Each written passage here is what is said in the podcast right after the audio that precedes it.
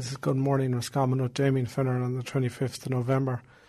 Um, what we're going to be focusing on today is some interviews that I've done previously, um, and also there, the interviews I've done is by two women that have given insightful information towards uh, positive mental health and growth. Um, a lot of the music, or most of the music I'm going to be playing, is female orientated because the show is about uh, celebrating females and um, celebrating strong women in our society. They're carrying a lot of the burden at the moment through the COVID, and um, it's important to for that to be acknowledged, whether it's nurses, whether it's uh, healthcare assistants, whether it's mums, or whatever the case may be. But the show today is going to be um, acknowledging um, women in society, women that work hard in society, women in society in general, whether that's homemakers or whether that's working in in whatever area aspect it is. Um, so that's what the show is going to be about today. So I hope you enjoy it. And we're going to start off with a song. At the weekend, um, an audience with Adele, which was very powerful. I didn't realise she was so down to earth. Um, very much, you know, um, ordinary person and uh, so powerful in everything she's done, the strength she's had um, as a mom, as a woman, and um, that song "Take It Easy on Me," I, I realised afterwards was, was um, she was trying to explain to her son um, the difficulties she's had in her relationship, and "Take It Easy on Me" was not to judge her too much, and that's one of the most important things that that we have to look at is not not to judge, not just um, you know, people for what they're doing, but uh, not to judge women, not to judge men either. Also, um, okay, so uh, we're going to go into another song here. I hope you're enjoying the show. Please phone in if you have any um, views on uh, or text in on 083 Um, yeah, so if you have any views or uh, if you want to talk about anything, uh, give us a text. Um, I'm going to be playing two interviews. Uh, one is by, by Leanne Nolan. She's going to be talking about the powerful, um, the importance or how powerful yoga can be, and also um, mindfulness can be in, um, you know, a school setting, and also um, just around pers- personal development. And then I'm also going to be talking to uh, Claudia Keegan. I'm going to be uh, playing a recording from Claudia Keegan that I played earlier on. So it's um so that's what the show is going to be about. So uh, I'm going to play a little bit more music. Just going to have a really quick word here with uh, Leanne Nolan. Uh, she has a lot of experience in yoga teaching and um, mindfulness, and she's well read in um, different forms of spirituality, uh, which I really think is prevalent at the moment. So, Leanne, um, how are you today? Hi, Damien. I'm doing well. Thanks for having me on. You're very welcome. So, can you talk to me a little bit about the benefits of yoga and uh, maybe people in the West might know a whole pile about yoga and uh, why why do you feel it's important or you, people could incorporate it into their lives in in our culture or in Roscommon or different areas? Yeah, I think first of all, I think yoga has a bit of a misconception that you might have to be flexible or you have to have a certain body type to do yoga, but that's definitely not the case at all. Yoga really is for anybody who's just wanting to kind of get a practice in really being present in the present moment. It's it's a fantastic tool to kind of learn how to sit with yourself and sit through uncomfortable positions. Yoga is not really meant to be a rest a restful thing, not necessarily. It can be that, but it's it's a fantastic tool for really understanding that it's okay to sit through uncomfortable things and that we can always use our breath. We can always come back to that and by doing the kind of more uncomfortable poses on the yoga mat, you can kind of take that off the yoga mat then and incorporate that into your everyday life. That's kind of the goal of yoga. It's nothing really to do with how flexible you are at all. That's just kind of a byproduct of it, if that makes sense. Yeah, uh, that makes sense. Um, just as you said there, Leanne, something just to um, pick up on is um, so from the the yoga mat, it feels uncomfortable to sit in a certain position. So then, in your mind, in your daily stuff in life, maybe sometimes your mind can be uncomfortable, and um, maybe we kind of grasp at the stuff that we want to hold on to and push away with the stuff that we don't want to hold on to. Um, is that kind of a good analogy for yoga, or would it be, or does that make any sense? Yeah, no, it definitely does. I um, I actually got into yoga because I was having a very stressful time. I was living in Dubai. I had moved there, like many other Irish teachers. I was a teacher back then, and I really didn't like my job. Not to put beat around the bush, I really struggled with it. And I I started yoga. I, I didn't know what yoga was at the time, but it was actually the first time in my life where I wasn't worrying for an hour and I didn't know why or what that was about. I just knew that whatever was happening and in the yoga practice, I had no space really to think about anything else because all I could do was concentrate on what my body was doing and the breathing that the teacher was telling me to do. And when you're concentrating that much on what your physical body and your breath is doing, you kind of just get that break from the thinking mind, which is is not something I had ever been taught how to do previous to that. I was constantly worrying about what I had to do tomorrow or my lesson plans or whatever else it is in you know your daily life and it's very hard to, to step away from that sometimes and that can be one of the really amazing things that the yoga practice can give you because like I said there's just there's nothing much when you're concentrating on the kind of not the pain, I don't mean the pain, but your body stretching in these kind of different positions that you might not be used to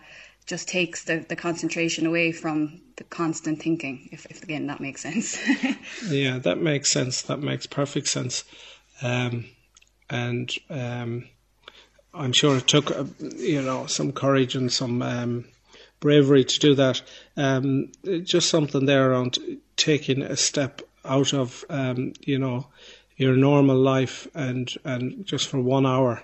Um, I'm sure, you know, a lot of people are very busy, and I know it's very difficult to take time out because I know myself, I have kids and I'm running and racing, and I have, I, I am involved in a hurling team, and then I'm, I help out with the farm at home, and um, yeah, so I'm, I'm, I'm very, fairly busy. So sometimes if someone said to me, "Oh, take an hour off and, and do some, do some yoga," I kind of find it difficult to um, to do that, or maybe wouldn't see the logic in it. But it's worthwhile. Would would you say it's worthwhile, or how how could you sell it to me best to do that, or how would I best do that for somebody in my in my um, situation?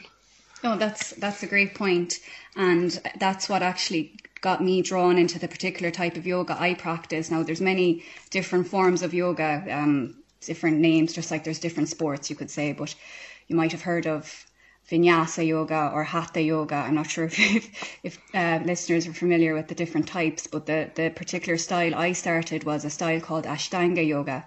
And with that Ashtanga yoga, you actually start at the very beginning and you learn no more than what you can remember the first day. So we actually start, and the first day I went into that class, I was only there for about 15 minutes, and you build on the practice from there. And it's a very gradual step by step, and you work with exactly where your body is at you're not expected to be able to do anything other than where you're at at that particular moment. And then as you see the benefits, you might begin to see the benefits of taking that time out for yourself every day because it's a really knock, on effect to the rest of your day to day living. It really does really benefit every other aspect of your life when you kind of get this consistent couple of minutes for yourself where you're not doing anything for anybody else other than yourself. that sounds powerful, Leanne. Um, and I think it's it's probably something that, um, well, I know personally myself, uh, I, I like the idea of it, uh, but uh, I would probably procrastinate a little bit, but it's definitely something I'm going to uh, follow through on. Um, at some point, hopefully, here I am procrastinating again. Um, but yeah, it's it's very interesting, and it's something I think that's worthwhile while exploring, especially when we live in such difficult times. Because I find, or I find, as you're saying there, you know, bringing that power back to yourself. Because if you don't take time out for yourself, uh, sometimes you can. Um, you're no good to anybody else because you know you can't fully commit to or do something with your full awareness of your full potential if you're not looking after yourself fully. And I think that's a concept sometimes um, um, Irish people or country people or rural folk uh, find it hard to get their head around because we feel like we should be doing stuff for, for other people all the time. Um, and maybe that is something about um, maybe something we can we can incorporate more. Do you think there should be? Uh, how do you do you think it should be introduced to schools? Do you think there should be more retreats? Do you think when I say retreat, I mean like should it be practiced more? Should it be done in the community centre or town hall, or you know, what what's your view on that? I suppose on Ireland now coming out of COVID, and maybe. Um, you know, trying to create some form of wellness or new wellness? Yeah, that's a great question. Actually, not too long ago, I saw um, President Higgins himself kind of suggesting that yoga should be taught in schools because himself and his wife, Sabrina, I think they both practice yoga fairly regularly and he knows himself the benefits. So I definitely think it'd be fantastic to have it rolled out in schools. I know my nephews up in Dublin have some sort of mindfulness built into their their daily practice or school day, I should say. So it definitely, I think it would be amazing because how many of us were never told or taught any skills to really cope with the hard things in life? You know, I was often told not to worry, but never told how to not to worry. And um, I, another thing about yoga is the, the physical postures are aren't actually the, the most um, primary thing to focus on at the beginning. They're they're a great uh, what can I say? Like, obviously, that's what everyone thinks of when they think of yoga. It's the physical postures, but there's actually eight limbs to the practice of yoga, and the very first principle of yoga is a Sanskrit word, and Sanskrit is the Indian, the ancient Indian language, and it's called ahimsa, which means non-harm and that means non-harmful thinking non-harmful actions all of that. But the beginning has to start with yourself. You have to really think of how can i go about my day in the least harmful way for myself. And like you just mentioned there a few minutes ago you know you're no good for anyone else if you're constantly doing things to please everyone else but to yourself. So i definitely think if we could teach kids at a young age how to to kind of have self-compassion and love and at this non harmful attitude towards themselves and others, we could really do a lot of change um, starting at a young age. Right, Leanne, we'll have to get you on to Norma um, Foley and get you linked up as an education advisor, the Department of Education. Because um, yeah, I, I I agree. I think it's um, it's something that that would um, benefit quite a lot um, with with kids and the new generation because we're going to have to create or we're going to have to leave whatever we can behind uh, as best as possible way to our new generation coming behind us. Um, that's the yoga side of things. Um, uh, just thanks very much for that, Leanne, and uh, we'll talk to you again. Bye. I hope you're enjoying the difference, the variation of music. Um, there's a new album that come out there lately it's called Woman's Heart, so it's um, talking about some of the older um, version of you know strong women in Ireland when you know Dolores Keane and Mary Black and uh, people like that, and also it's about the new uh, women that are coming up. Also, you know Imelda May and Gemma Hayes.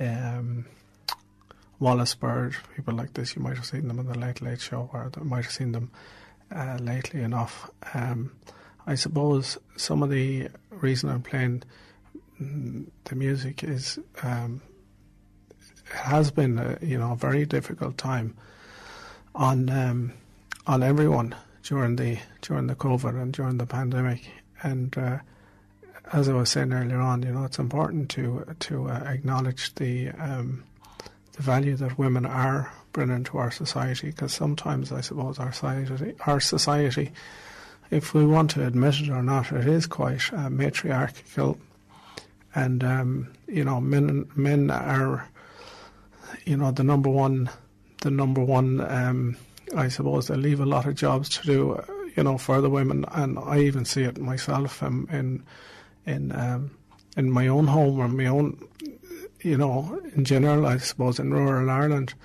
uh, the women are left to do a lot of the heavy work. And, you know, it's not always the case, but a lot of it is. And uh, I'm not sure how this is going to change, but I think I think it's something that's very important that uh, needs to change because I suppose um, as men we're not doing a great job really from running the country or the environment or a lot of different things. So you know, I think that's a conversation that needs to be had. That um, you know, women in power, women in politics, that it's not just tokenism, that um, you know women need to be listened to and they need to lead, and I think they need to be let led as well. Um, you know, people could be listening here to the show today and saying, you know, I'm going soft, or you know that I'm I'm talking soft, or whatever the case may be. But I think the man, uh, uh, men, just need to take a step back and um, not just talk about equality and not just um, acknowledge equality because as a man, and I think I speak for a lot of men, if they're honest and 100% upfront and honest, they might, um, you know, talk the rhetoric and say, oh, yeah, sure, you know, there's equality there and um, we treat women equal, but when it comes down to it, in their hearts of hearts, um, a lot of men do just take it for granted subconsciously probably they probably have an unconscious bias that um, the power is with them and that's that's the um, that's the way it is. Okay, I'm going to play another interview in a little while, but I'm going to play another song first. Welcome back, Claudia. Um, uh, it was really good talking um, to you. It's really good talking to you again. Um, so we're going to move on to a different topic now, and the topic we're moving on to now is how your practice and um, just a little bit, just to explain a little bit about the um, the where you're going, what your what the studies you're doing, how your your course is going, and um, well, it's not so much course. I'm I'm not hundred percent sure about it, so you can explain a little bit about it more, and also um, uh, how that looks for um, for uh, adults and uh, where you, where you see things moving. Um, well, studies are going well, thank you. Um, I'm studying uh, with a company called Conscious Education, um, and I've just been certified a coach with this company. And the aim of this company is to work with people to realize that you're not broken. A lot of us have gone through life feeling broken, and when things are going wrong and piling up on us, we tend to, tend to think that we are the common denominator. So obviously, we're doing something wrong. Now, that's not the case because nobody is broken. And as I mentioned earlier, we just have developed ideas from childhood from society, from TVs, and our subconscious mind just accepts everything. And we draw a conclusion, but it's a childlike conclusion that we've brought into adulthood. And generally, it comes down to there's some primary beliefs, and it's um, I'm not worthy, I'm incapable, I don't deserve, I'm not good enough, I need to be perfect. And these belief systems prevent us from taking action in our lives. Okay, they're not bad.